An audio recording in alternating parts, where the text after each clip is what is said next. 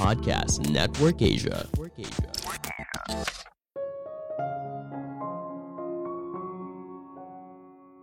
Sukses itu bukan karena bakat yang luar biasa, namun berasal dari latihan yang dilakukan tanpa lelah dalam jangka panjang. Halo semuanya, nama saya Michael. Selamat datang di podcast saya, Sikutu Buku. Kali ini saya akan bahas buku Bounce karya Matthew Shedd. Sebelum kita mulai, buat kalian yang mau support podcast ini agar terus berkarya, caranya gampang banget. Kalian cukup klik follow Dukungan kalian membantu banget supaya kita bisa rutin posting dan bersama-sama belajar di podcast ini. Buku ini membahas soal mitos bakat dan pentingnya latihan untuk membuat seseorang menjadi ahli. Banyak orang terpesona dengan anak kecil yang punya bakat luar biasa. Namun ketika dianalisa secara lebih mendalam, apakah kalian anak tersebut berasal dari bakatnya atau dari latihan kerasnya dalam waktu yang lama? Jawaban dari pertanyaan ini akan membuat kita berpikir ulang soal apa itu bakat dan bagaimana latihan keras sejak usia belia mampu menghasilkan keahlian yang luar biasa. Ada satu kutipan yang menggambarkan hal ini. Pemenang tidak dilahirkan, namun dibentuk. Saya merangkumnya menjadi tiga hal penting dari buku ini. Pertama, bakat atau latihan keras. Jika kita menganggap untuk menjadi ahli di bidang tertentu karena bakat, kemungkinan besar kita akan cepat berhenti ketika tidak menunjukkan hasil yang signifikan. Mozart sering kali dianggap oleh banyak orang sebagai komposer terhebat sepanjang masa. Sekilas kita menganggap pencapaian ini karena bakat alaminya.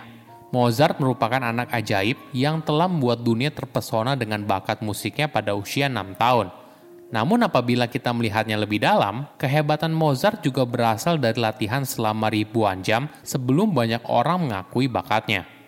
Para ilmuwan juga telah mengkonfirmasi hal ini. Biasanya, anak ajaib memulai latihan mereka dari umur yang sangat muda. Sebagai gambaran, ketika Mozart berusia 6 tahun, dia melakukan tur ke Eropa untuk menunjukkan keterampilan pianonya yang luar biasa. Saat itu, dia telah menjalani 3.500 jam pelatihan musik jika kamu membandingkannya dengan pianis lain yang telah berlatih dengan jumlah jam yang sama, penampilan Mozart sebenarnya tidak terlalu luar biasa. Inilah poin utama yang harus ditekankan. Kemampuan luar biasa datang dari latihan keras dalam waktu lama daripada bakat alamiah. Studi lain juga mengukur tingkat keahlian pada konser pemain biola muda. Satu-satunya faktor yang secara langsung terkait dengan tingkat pencapaian siswa adalah jumlah waktu yang mereka habiskan untuk berlatih dengan serius. Pemain biola yang paling hebat telah berlatih rata-rata 10.000 jam, sedangkan siswa yang tidak terampil baru berlatih selama 4.000 jam. Ada fakta yang menarik. Bayangkan seorang pianis kecil sedang berlatih memainkan lagu favoritnya. Awalnya dia berlatih sangat tekun selama berjam-jam. Namun ketika dia mulai mahir, biasanya ketekunannya mulai menurun. Dia tidak bekerja lebih keras lagi karena merasa penampilannya sudah cukup baik. Hal yang sama juga dialami oleh banyak orang Ketika kita belajar keahlian baru, kita hanya berlatih untuk mencapai tingkat tertentu, entah setara dengan teman kita, batasan yang ditentukan oleh guru kita, atau sesederhana hingga tingkat yang cukup memuaskan bagi kita pribadi. Beda halnya dengan tipe orang yang tergolong top performer. Mereka tidak puas berada di level yang sudah dikuasai. Mereka terus mendorong diri mereka untuk mencapai tingkat yang jauh di atasnya. Latihan ini memaksa otak dan tubuh mereka untuk beradaptasi dengan lingkungan yang baru, sehingga mereka bisa berada di tingkat yang berbeda dengan kebanyakan orang.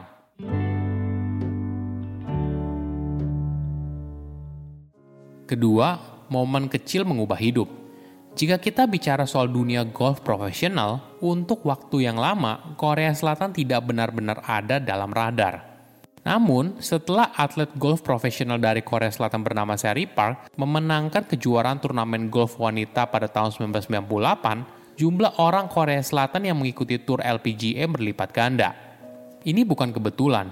Ketika seseorang menemukan kesamaan dengan orang yang sukses, hal ini meningkatkan kepercayaan diri mereka dan pada akhirnya mendorong peluang mereka sendiri untuk sukses. Fenomena ini disebut sebagai motivation by association – Efek ini berasal dari keinginan dasar manusia untuk berada dalam sebuah komunitas. Ada sebuah eksperimen di mana para mahasiswa diminta untuk memecahkan teka-teki matematika yang sulit. Sebelum mengerjakan tugas, mereka harus membaca laporan yang ditulis oleh seorang lulusan matematika yang sukses. Ketika tanggal lahir orang tersebut sengaja disebarkan supaya sama dengan tanggal lahir para responden, 65% dari mereka mengerjakan teka-tekinya lebih lama daripada rekan mereka yang lain. Kesamaan kecil ini cukup untuk membuat mereka percaya atas kemampuan matematika mereka. Hasilnya, mereka jadi berusaha lebih keras lagi dan lagi.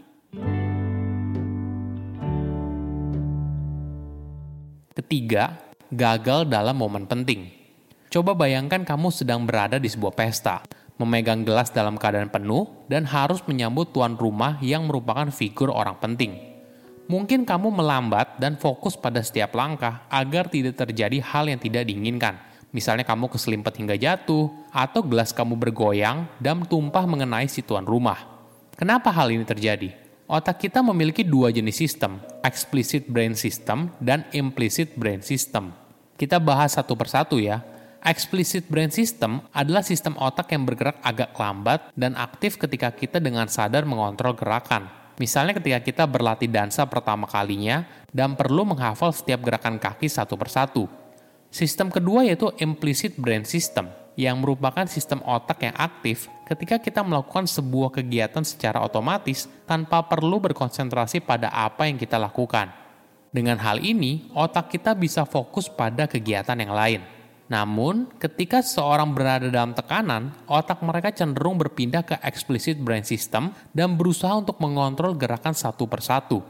Hal ini terjadi karena tugas yang penting biasanya disertai dengan tekanan tertentu, sehingga kita menjadi sangat fokus dan tidak ingin gagal.